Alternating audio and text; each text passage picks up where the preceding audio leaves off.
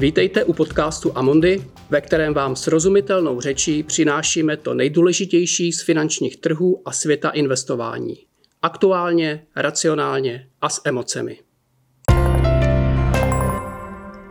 Mé jméno je Petr Šimčák a v první části dnešního podcastu se budu věnovat koronaviru a ve druhé části představím užitečný nástroj společnosti Morningstar k posouzení, zda jsou akcie levné nebo drahé. Toto posouzení je totiž nezbytné pro rozhodnutí, zda vůbec a případně jak reagovat na zvýšenou nervozitu na trzích. Tři citáty na úvod. Trh je jako kivadlo, které bude vždy kmitat mezi neudržitelným optimismem, který dělá z akcí předražené zboží, a neopodstatněným pesimismem, který naopak podtíná jejich skutečnou hodnotu. Inteligentní investor je realista, který nakupuje od pesimistů a prodává optimistům. Benjamin Graham. Akcie jsou jednoduché. Vše, co uděláte, je nákup skvělého biznisu za méně, než je jeho vnitřní hodnota, který je řízen manažery s nejvyšší integritou a schopnostmi. Potom tyto akcie držíte na věky. Warren Buffett. Tentokrát je to jinak. Tato slova patří mezi nejdražší čtyři slova v historii trhů. Sir John Templeton.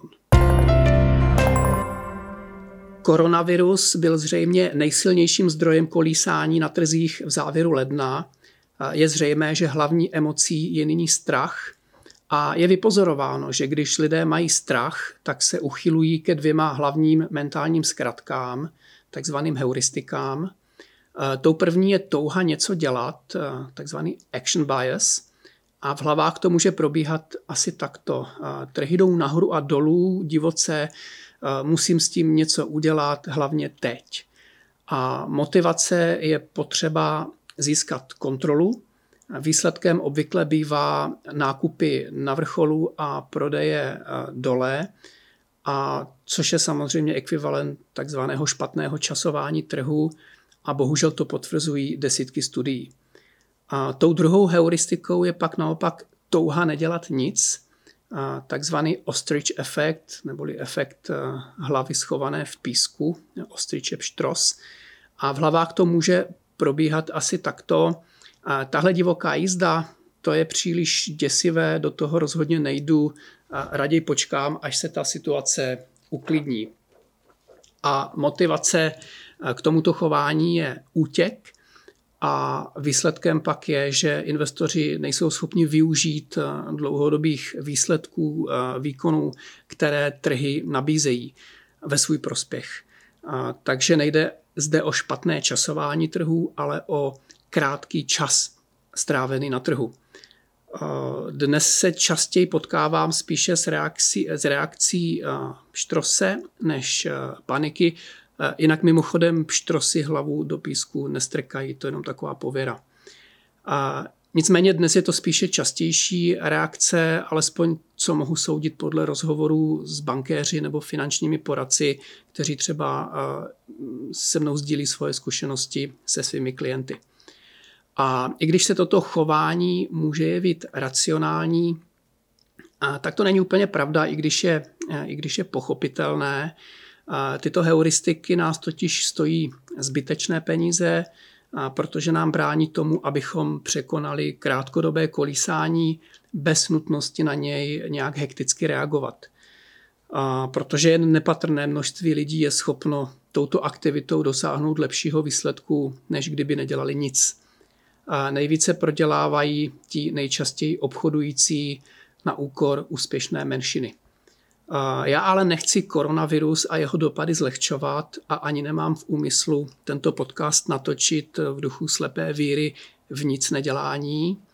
Takže snad se mi eh, dnes podaří vám poskytnout informace, eh, které buď povedou k informovanému nic nedělání, nebo k aktivitě, která ale nebude řízená přílišným strachem. Než půjdeme na koronavir detailněji, eh, pojďme ještě na domácí trhy a další klíčové události ze světa.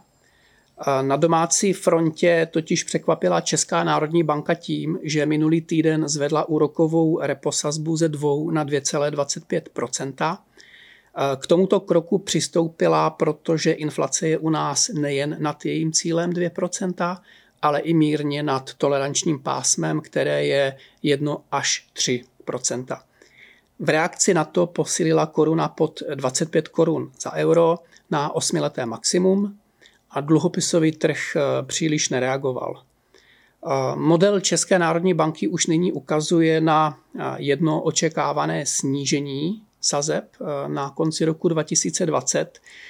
My jsme spíše na straně těch, co se domnívají, že úrokové sazby budou u nás stabilní Důležitý bude ale vývoj ekonomiky v Evropské unii. V případě oživení signalizujícího předstihovými indikátory, to už teď vidíme, by nebyl důvod sazby u nás snižovat.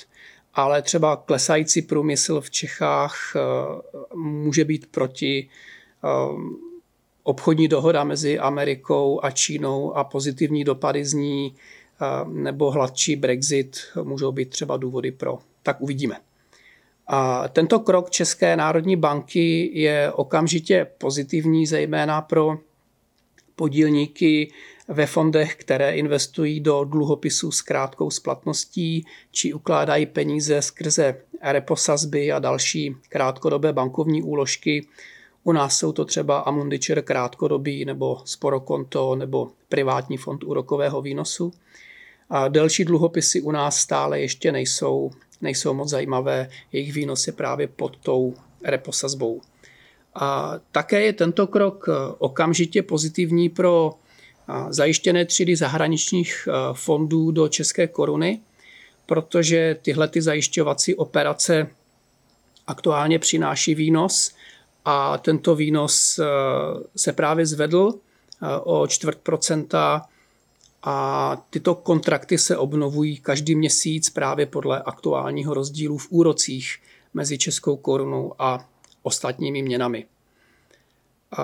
Ze zahraničních událostí bych zmínil, že Británie opustila po třech a půl letech vyjednávání Evropskou unii a nyní čeká 11 měsíců vyjednávání o té podobě.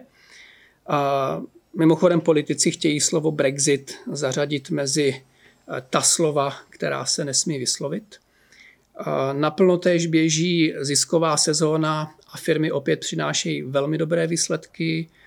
Velmi pozitivně překvapil i trh práce v Americe, což by nebýt koronaviru byla zřejmě asi i hlavní zpráva. A významné bylo i čerstvé oznámení Číny, že sníží tarify na dovoz z Ameriky.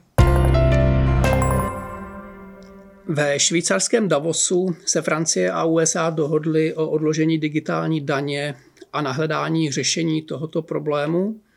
A účastníci Světového ekonomického fóra se teď shodli, že největším rizikem současnosti jsou klimatické změny, extrémní počasí a přírodní katastrofy. Což e, je docela zajímavé, protože na tomto fóru se už od roku 2007 vždycky snaží účastníci pojmenovat pět největších rizik globálních z hlediska pravděpodobností a pak pět největších rizik z hlediska dopadu. A když se třeba podívám na situaci na začátku v roce 2007, tak tam byly věci jako tvrdé přistání Číny, pokles cen aktiv, ropný šok nebo chronické choroby.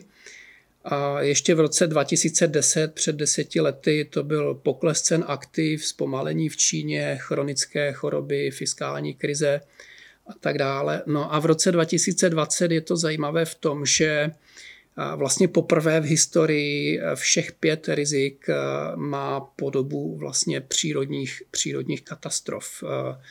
A vůbec poprvé v historii, když se nehodnotí pouze pravděpodobnost, ale i dopad těchto rizik, tak číslo jedna zaujímá právě selhání reakce na klimatické změny. Teprve druhé místo zaujímají zbraně hromadného ničení. Třetí místo ztráta biodiverzity, čtvrté místo extrémní počasí, páté místo krize na poli vody. Takže eh, tohle má samozřejmě dramatický efekt i na svět investování a já se určitě tématu udržitelnosti budu věnovat detailně brzy v některém z dalších podcastů. Pojďme nyní na koronavir. Je dobré si uvědomit, že lokální dno akciových trhů vyvolané strachem z epidemií či pandemií, jako je koronavirus, bývá dosaženo obvykle výrazně dříve, než vyvrcholí samotná epidemie. A typicky, alespoň v minulosti, je to po vyhlášení stavu nebezpečí Světovou zdravotnickou organizací, což už se stalo. A trhy mají totiž tendenci k přehnané reakci na začátku krize, pak se stabilizují a pak vyrostou bez ohledu na to, že ještě mohou chodit stále negativní zprávy. Takže odpověď na otázku, kdy se trhy uklidní v případě koronaviru, eh, není překvapivá, i když není jednoduchá. A pravidelní posluchači už zde často slyšeli, že trhy reagují na změnu a ne na samotný stav – a, takže trhy zřejmě přestanou klesat kvůli koronaviru, pokud přestane růst počet nemocných, nebo samozřejmě pokud se najde lék, respektive budou k dispozici věrohodné informace o pokroku s viditelným termínem. Od 5. února se opravdu počet nově nakažených zvyšuje, ale pomalejším tempem, což je důležitá změna. Nicméně na konečné závěry je samozřejmě ještě příliš brzy. Podrobný materiál o názoru Amondy na investování v kontextu koronaviru najdete v angličtině přes link, který dávám do popisku podcastu a já se v příštích minutách teď pokusím z tohoto materiálu vybrat to nejdůležitější. Čína může exportovat nejen virus, ale i recesi do světa, o tom není vůbec sporu. Bez ohledu na vir se očekávalo, že hrubý domácí produkt Číny zpomalí z růstu 6,2 na 5,8 Nyní je jasné, že to bude více, to zpomalení, ale na nejistotu hezky ukazuje i fakt, že názory se značně liší od toho, zda půjde o zpomalení růstu, dokonce se objevují i názory na pokles ekonomiky. Třeba agentura S&P 500 očekává růst čínské ekonomiky o 5% v roce 2020 a jakýsi stresový scénář, eh, kdy už to opravdu není dobré, je 3% růst eh, za celý rok. Investoři jako celek se ale zatím poklesu čínské ekonomiky tolik nebojí, protože nepředpokládají, že se situace vymkne kontrole. Eh, přetrvává totiž víra ve zvládnutí této choroby a za druhé, že pokles ekonomiky, i když bude významný v prvním pololetí, tak nebude trvalý. A jsme zase zpět u důležitosti změny, nikoli v samotného stavu, protože tento druhý bod znamená, že pokles v prvním kvartále 2020 bude jen v úvozovkách jakási zadržená poptávka, která se po odeznění pandemie uvolní a navíc zafungují masivní podpůrné programy, které čínská vláda i centrální banka je schopna a ochotná spustit eh, k podpoře. Eh, již nyní o posledním lednovém víkendu eh, se snížily povinné rezervy v bankách, klesla úroková reposazba v Číně v reakci na koronavir z 2,5 na 2,4 a na trh byla uvolněna podpora téměř 200 miliard dolarů, což jednoznačně pomohlo. Mimochodem například v Americe nikdy centrální banka nereagovala snížením sazeb ze zdravotních důvodů. A první skutečně reálná data o dopadu koronaviru na ekonomiku budou ale známá až koncem února, začátkem března, takže do té doby mohou aktivní investoři kromě spekulací eh, sledovat eh, objem globálního obchodu, eh, takzvané trade flows, který reportují ostatní země dříve, takže to může být indikace. A tato, budou, tato data tak dají jakousi nápovědu. A také je důležité sledovat ukazatel důvěry nákupních manažerů firm, takzvaný PMI index, respektive ISM index, a to je asi nejlepší ukazatel, který eh, v této fázi bude měřit dopad, eh, dopad této krize na ekonomiku právě s předstihem. Sledovat to mimochodem může každý, každý na webu. Také se objevují eh, srovnání s virem SARS v roce 2003, ale toto srovnání je podle mého názoru spíše past – Tehdy Čína svět do poslední chvíle neinformovala a navíc má Čína i svět dnes mnohem lepší medicínské vybavení, aby virus zvládla. Na druhou stranu v době SARS reprezentovala Čína pouze 4,2% světové ekonomiky a přispěla k růstu světa jen necelou pětinou a dnes tvoří 16% světové ekonomiky a přispívá k růstu třetinou. Tehdy tvořil akciový trh Číny pouze 1% světového akciového indexu a dnes tvoří desetinu. Což je samozřejmě velmi vážný důvod brát situaci vážněji, pokud se tedy stále držím tématu investic a ekonomiky. Pro investory je navíc podstatné, že v době SARS byly burzy po 50% propadu z roku 2000, takzvaná slavná technologická bublina, ale nyní jsou po 11 letech růstu od velké recese v roce 2008, čímž eh, právě upozorňuji na klíčový prvek a tím je důležitost sledovat eh, i ocenění trhů, eh, kterému se budu věnovat v závěru tohoto dílu investičních myšlenek. Současný rostoucí trh akcí v čele s USA je nyní už nejdelší v historii a navíc zaujímá druhé místo i velikostí svého růstu, nejen jeho délkou.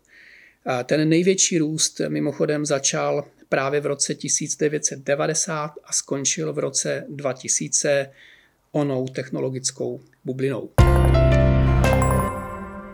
A pojďme nyní ale ještě na názor Amondy. Samozřejmě naše společnost nevylučuje, že zvýšená nejistota je schopna vykolejit globální ekonomiku do šoku. Není to ale náš scénář. Naopak nadměrný pokles cen některých akcí na některých trzích vytváří nákupní příležitosti právě pro tituly s atraktivním oceněním a dobrou kvalitou. Trošku cynicky řečeno, sleva na drahé kvalitě a to zejména na rozvíjejících se trzích, ale významnější nákupy ještě v našich fondech neproběhly a přeci jen má smysl eh, čekat na data a sledovat eh, vývoj velmi, velmi pečlivě. Následující komentář se tak týká hlavně globálně investujících smíšených či akciových fondů, ať už mají podobu takzvaných multi-asset fondů nebo jde o takzvané fondy fondů, jako jsou Fund Solutions a podobně. Pokud máte třeba eh, nakoupené právě takové fondové řešení, tak přesně toto se děje uvnitř aktivně řízeného portfolia. Pokud máte eh, třeba akciové fondy zaměřené na Ameriku či Evropu nebo dluhopisové fondy, tak následující minuty pro vás asi nebudou tak relevantní. Ale nejprve ještě důležitý nadhled ve dvou bodech. Za prvé, veškeré transakce v těchto globálních portfoliích mají podobu spíše drobných nákupů a prodejů v rámci desetin procent, jednotek procent. Nečekejte tedy žádné spekulativní přesuny typu vše do Číny anebo vše z Číny. Jak jsem zmínil, pro globální akciový fond je neutrální názor na Čínu vyjádřen tím, že tvoří 10% portfolia. Je to velikost čínského akciového trhu v rámci světa. Pro smíšený fond je to pak něco přes 5% portfolia v čínských aktivech, když vezmu v úvahu i dluhopisy. A tuto optiku je právě dobré mít na paměti, že u globálního fondu držíte prakticky vždy minimálně polovinu peněz v USA, třetinu v Evropě a zbytek v Ázii a na rozvíjejících se trzích – a platí to i pro fondy zajištěné do české koruny. U nich je letos navíc příjemné, že investoři získávají dodatečná zhruba 2% výnosu jen díky měnovému zajišťování proti euru a necelé půl procento eh, proti dolaru, což s koronavirem nijak nesouvisí. A za druhé, co se týče nadhledu, eh, výraznější přímý vliv čínských akcí či azijských akcí na své investice mají pouze ti investoři, kteří si kupují za více než řekněme 20% svého portfolia specializované aktivní fondy nebo pasivní ETF či indexové fondy, nebo si dokonce na těchto trzích i vybírají konkrétní tituly. Pro tyto investory odkazují raději na materiály z Amundi Research Centra a další odborné zdroje, protože pro ně je tento podcast příliš eh, jednoduchý. Tolik k úvodnímu nadhledu a teď krátce komentář k aktivitě uvnitř globálních smíšených fondů Amondy. Je to pasáž, která asi bude vzdálená myšlení normálního člověka, ale na druhou stranu můžete si poslechnout takový denní, denní chleba, denní biznis portfolio manažera, globálního správce, jakým způsobem to probíhá. Amundi zejména vidí příležitosti k navýšení pozic v akcích právě na rozvíjejících se trzích, kde došlo k největším poklesům a i to ocenění je nejlevnější. Preferujeme spíše domácí příběhy, které jsou izolované od viru, například silný růst ve Větnamu, lehké zlepšení v Indonésii, relativní výhoda Singapuru v případě stabilizace a oživení globálního obchodu a podobně. Už v lednu jsme třeba snížili podíl firem z Tajska, Koreje, Filipín, které závisí na čínském turismu. Eh, největší šanci na nákupy v Číně vidíme u titulů ze sektoru luxusního spotřebního zboží, jejichž akcie klesly často i o více než 15% a které nabízejí vysokou kvalitu a současně i vysokou slevu. Sektorově pak eh, benefitují se současného dění třeba internetové firmy, ztrácejí samozřejmě tituly z oboru spotřeby. U dluhopisů eh, nyní preferujeme eh, na rozvíjejících se trzích tituly vydané v dolarech a v eurech. Naopak jsme snížili dočasně podíl dluhopisů v lokálních měnách, které jsou zranitelnější. Pro zajišťování celého portfolia, pro risk management hrají klíčovou roli stále americké státní dluhopisy, které v této době výrazně rostly, stejně jako zlato. Toť vše ke koronaviru a doufejme, že už se k tomu nebudeme muset vracet díky výraznější změně k horšímu. A teď pojďme ještě na akciový trh a porovnání ceny versus eh, férové vnitřní hodnoty. Aby to nebylo jednoduché, mají angažovaní investoři navíc v hlavách ještě i skvělý rok 2019 a přirozenou otázku, jak se akciové trhy chovají poté, co zažili skvělý kalendářní rok, jako byl právě třeba ten 2019. Zde se logicky nabízí, že koronavirus je právě tím důvodem své pozice částečně prodat a realizovat zisky, než čekat na další pokles. Trošku jsme se na to podívali a zajímalo nás, jak by se chovaly trhy v roce, nebo jak se v minulosti chovaly trhy v roce, když eh, ten rok předchozí akcie vyrostly o 25% a více. Takže po, po skvělém roce, jaký byl ten následující. No a od roku 1927 se to stalo celkem 18krát. Ehm, v následujícím roce pak akcie rostly 12krát a 6krát klesly.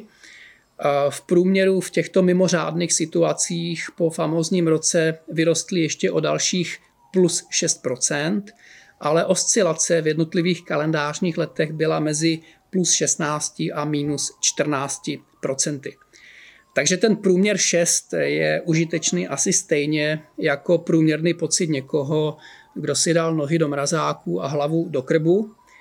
V průměru je mu dobře, ale asi by měl problém s tím souhlasit. Tak uvidíme, co nám přinese rok 2020. Amondy se domnívá, že na akcích jako celku to bude letos růst v řádu vyšších jednotek procent. Berte to ale spíše jako diskuzi o důvodech pro a proti, nikoliv jako prognózu, nedej bože jako garanci. Každý, kdo se pustí na prognozování trhu na 12 měsících, by si měl být vědom, že se pohybuje na vratkém ledě a velmi často na zbytečném. Říká se, že byčí trh neumírá na stáří, ale protože je zabit. Zabit by jej mohla samozřejmě recese, takže jaké jsou signály? Pozitivní je, že zatím moc nejsou. Investoři sledují několik ukazatelů, které recesi signalizovaly v minulosti a to trh státních dluhopisů, konkrétně rozdíl mezi výnosem dlouhodobých a krátkodobých dluhopisů. Tento ukazatel osciluje na hraně toho, zda recesi signalizuje nebo ne. A pro vysvětlení, o co jde, odkazuju na podcast číslo 4 a právě téma inverzní výnosové křivky. Dalším signálem je obvykle výrobní sektor a ten zatím jako jediný ukazuje na hrozbu recese. Potom jde o inflaci, ta je zatím bez signálu. Dále trh práce, ten také ne. Zaměstnanost je vysoká a spotřebitel je v dobré kondici. Dále nemovitostní trh je zatím také OK. Důležitý je i trh korporátních dluhopisů, ten je také bez signálu recese. A nakonec ziskovost firem, zde je to trošku slabší, bez jasného signálu, ale čeká se zlepšení v první polovině roku 2020 a to by mělo spolu s nízkými úroky a v případě dodržování fáze 1 obchodní dohody udržet trh v kladných číslech. Z globální recesí díky koronaviru se zatím nepočítá. No a zpětné odkupy firm v Americe by měly letos přidat cirka 2 procentní body k výkonnosti. Jde z ekonomického pohledu o to tež, co jsou vyplacené dividendy. Účetně a daňově je v tom samozřejmě rozdíl, ale ten není teď důležitý. Nicméně zejména americký akciový trh jako celek ukazuje určité nadhodnocení proti vnitřní hodnotě a zde má smysl se zmínit o zajímavém nástroji, který má svou hodnotu pro investory kteří neumí nebo nechtějí analyzovat trh sami a přitom by je zajímalo, zda jsou akcie levné či drahé a aby jejich eh, případná aktivita měla v sobě více racionality, než jen reakce na pohyb či na emoce strachu nebo nadšení. Tento nástroj veřejnosti poskytuje eh, firma Morningstar, známá třeba eh, pro ty, kteří sledují hvězdičky udělované fondům. Podle mého názoru je to jeden z nejužitečnějších nástrojů, který je na webu zdarma. A vrátím se opět k tomu, že trh reaguje na změny, protože to je to nejdůležitější k pochopení nejen tohoto nástroje, ale investování obecně. A tudíž samotný růst nebo pokles cen akcí je jen polovina příběhu. Musíte totiž ještě vědět, jak se ceny akcí mění ve vazbě na ziskovost firem a teprve potom má smysl se rozhodovat, zda pohyb na trzích, na burzách je důvod k nic nedělání, k prodejům nebo naopak k nákupům. Velmi to souvisí s ukazatelem P lomeno E, který jsme podrobně vysvětlovali v dílu 10. Link na tento nástroj, respektive graf, má to podobu grafu, dávám do textu pod podcast, kde si může každý na jedno kliknutí podívat, zda je americký akciový trh jako celek spíše levný nebo spíše drahý, nebo tak akorát. Jeho hodnotu vidím v tom, že jde o výsledek práce stovek analytiků, kteří sledují konkrétní firmy, vyhodnocují jejich výhled a business plán, každé z nich a počítají vnitřní hodnotu této firmy metodou diskontovaného cash flow a porovnávají ji s cenou akcí, která je na burze. Prostě profesionální fundamentální analýza. A graf, který vidíte, pak vznikne tím, že dají vše dohromady. A pokud jsou ceny na burzách v souladu s vnitřní hodnotou, graf ukazuje jedničku. Pokud jsou ceny dražší, graf roste nad jedničku a pokud jsou ve slevě, kdy je výhodné nakupovat, tak jsou pod jedničkou. Zatímco v prosinci 2018 byla v panice sleva až 15%, graf ukazoval hodnotu 0,85%. Nyní je v určitém nadšení na trhu spíše prémie, ale jen 5% graf ukazuje hodnotu 1,05, takže žádné drama. Graf bohužel neukazuje periodu roku 2000, kdy byl trh nadhodnocen až o 30% ale i o trochu více záleží na sektoru. Ale již je vidět, že třeba v globální recesi na dně v březnu 2009 byly akcie jako celek ve výprodeji s 35% slevou. Graf tehdy ukazoval hodnotu 0,65. Ale pozor, eh, tento graf je dobrý sluha, ale může být i špatný pán. Eh, co tím myslím? Dobrý sluha znamená, že okamžitě vidíte, zda je trh levný, eh, či zda je drahý. Takže když je levně, tak vaše budoucí dlouhodobá výkonnost bude zřejmě vyšší a naopak, když kupujete draho, tak budoucí dlouhodobá výkonnost bude nižší. A lze to díky tomuto grafu i poměrně přesně vypočítat. Například se příliš nezmílíte, pokud pro desetiletý horizont jdete na trh s desetiprocentní slevou, a proti férové hodnotě, tak do svých výpočtů můžete počítat s jedním procentem ročně navíc nad dlouhodobý očekávaný průměr trhu a naopak, když na ten trh vstupujete draze, tak vaše budoucí výkonnost právě bude nižší. A graf ale může mít i podobu špatného pána, protože rozhodně to není vhodný nástroj pro krátkodobé časování trhu. Co je drahé, může být ještě dražší, probíhá fáze nadšení. Co je levné, tak může být ještě levnější, protože jednak probíhá fáze strachu a může přijít i nějaký externí šok. Například akcie v roce 2009 dosáhly svého dna, ale když začaly padat před krizí, tak nepadaly z žádných příliš vysokých eh, nadhodnocených úrovní, padaly spíše z férových hodnot, bez nějaké bubliny. Prostě přišla velká, velká recese. Takže na krátkodobý timing a spekulace rozhodně potřebujete jiné nástroje a jinou filozofii a o nich není tento podcast. Nejde tak o magický nástroj k vydělávání, ale spíše o užitečný nástroj pro risk management a pro získání jakéhosi nadhledu. A právě pro člověka s nadhledem může tento nástroj posloužit k uspokojení potřeby něco dělat a jen tak nekoukat, a přitom si tím neuškodit, eh, jako když by dělal třeba hektičtější přesuny v období strachu bez nějaké kotvy. Eh, myslím si, že v rukou zkušenějšího poradce či bankéře eh, to může být užitečné pro investory jako užitečný doplněk k práci, k ostatní činnosti samozřejmě.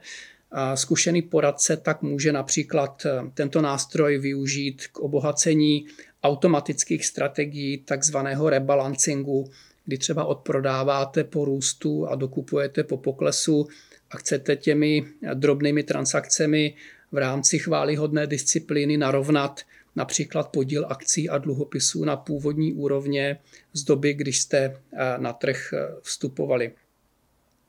Nebo možná jen pro uklidnění a diskuzi něčeho se chytit, eh, nejen, nejen titulků v novinách.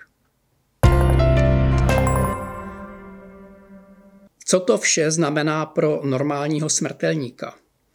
Za prvé, zkušenosti z viry z minula mohou být užitečné jen trochu. Víme, že trhy mohou být ovlivněny na několik měsíců, potom se rychle oživí a proto by dlouhodobý investor měl jít v úvozovkách spát nebo po poklesech dokupovat.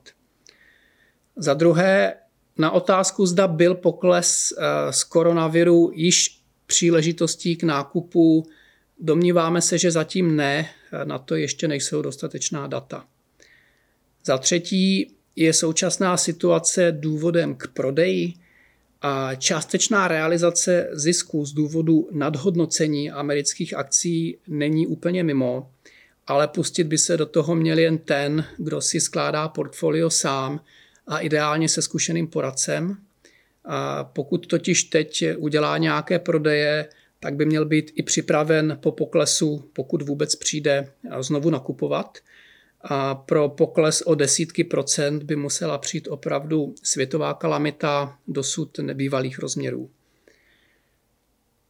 Za další, pokud má někdo dlouhodobý horizont 10 a více let a má globální portfolio vytvořené podle finančního plánu, tak v případě, že drží smíšené fondy nebo globální akciové fondy, tak je podle mého názoru aktivní obchodování s těmito nástroji úplně zbytečné na úrovni investora. Udělá to více škody než užitku. A pokud je dobře nastavené chápání tohoto produktu a chápání těchto fondů a je v pořádku dlouhý horizont, tak není třeba dělat podle mého názoru nic na koronavirus či nadhodnocení a podhodnocení trhů totiž reaguje právě manažer aktivně řízených portfolií či fondů. Dále před každým rozhodnutím o tom, zda je růst či pokles jakkoliv zajímavý pro nějakou vlastní aktivitu, se podívejte, zda je trh drahý nebo levný. Je rozdíl, když dojde k poklesu jen tím, že se vyfukuje bublina, a nebo proto, že pokles je možná neoprávněně vysoký a, a nabízí se na trhu velmi zajímavá hodnota. To též platí zrcadlově pro růsty. No a na závěr eh, nic z výše uvedeného neplatí pro někoho, kdo již eh, i několik málo roků má a nebo zvažuje začít pravidelně investovat do akciového fondu malou částku měsíčně a má před sebou ještě 10 a více roků eh, plán v tomto pokračovat. Pro tuto strategii koronavir ani kolísání trhu, ani mírné nadhodnocení či podhodnocení není nic zajímavého a člověk by se s tím neměl vůbec ztrácet čas, pokud ho to nezajímá z jiných důvodů. Tak to je dnes vše. Děkujeme, že jste si náš podcast pustili. Pokud se vám líbí, prosím sdílejte jej, udělte rating či nám pošlete komentář na podcast.cze zavináč amundi.com. Amundi. Důvěru je třeba si získat. Uvedené informace nejsou určeny americkým osobám, nepředstavují nabídku ani poradenství. Před investicí by klienti měli provést vlastní analýzu rizik z hlediska právních, daňových a účetních konsekvencí, aniž by se výlučně spoléhali na informace v tomto podcastu. Předchozí ani očekávaná budoucí výkonnost nezaručuje skutečnou výkonnost v budoucím období.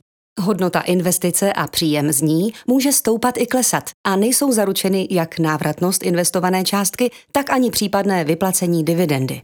Výnos u cizoměnových investičních nástrojů může kolísat v důsledku výkyvů měnového kurzu. Zdanění závisí vždy na osobních poměrech zákazníka a může se měnit. Informace o rizicích a další informace jsou zveřejněny v českém, Amundi Czech Republic nebo anglickém jazyce Amundi Asset Management na www.amundi.cz ve statutech fondů, sděleních klíčových informací nebo prospektech fondů. Žádná ze společností ze skupiny Amundi nepřijímá žádnou přímou ani nepřímou odpovědnost, která by mohla vzniknout v důsledku použití informací uvedených v tomto materiálu.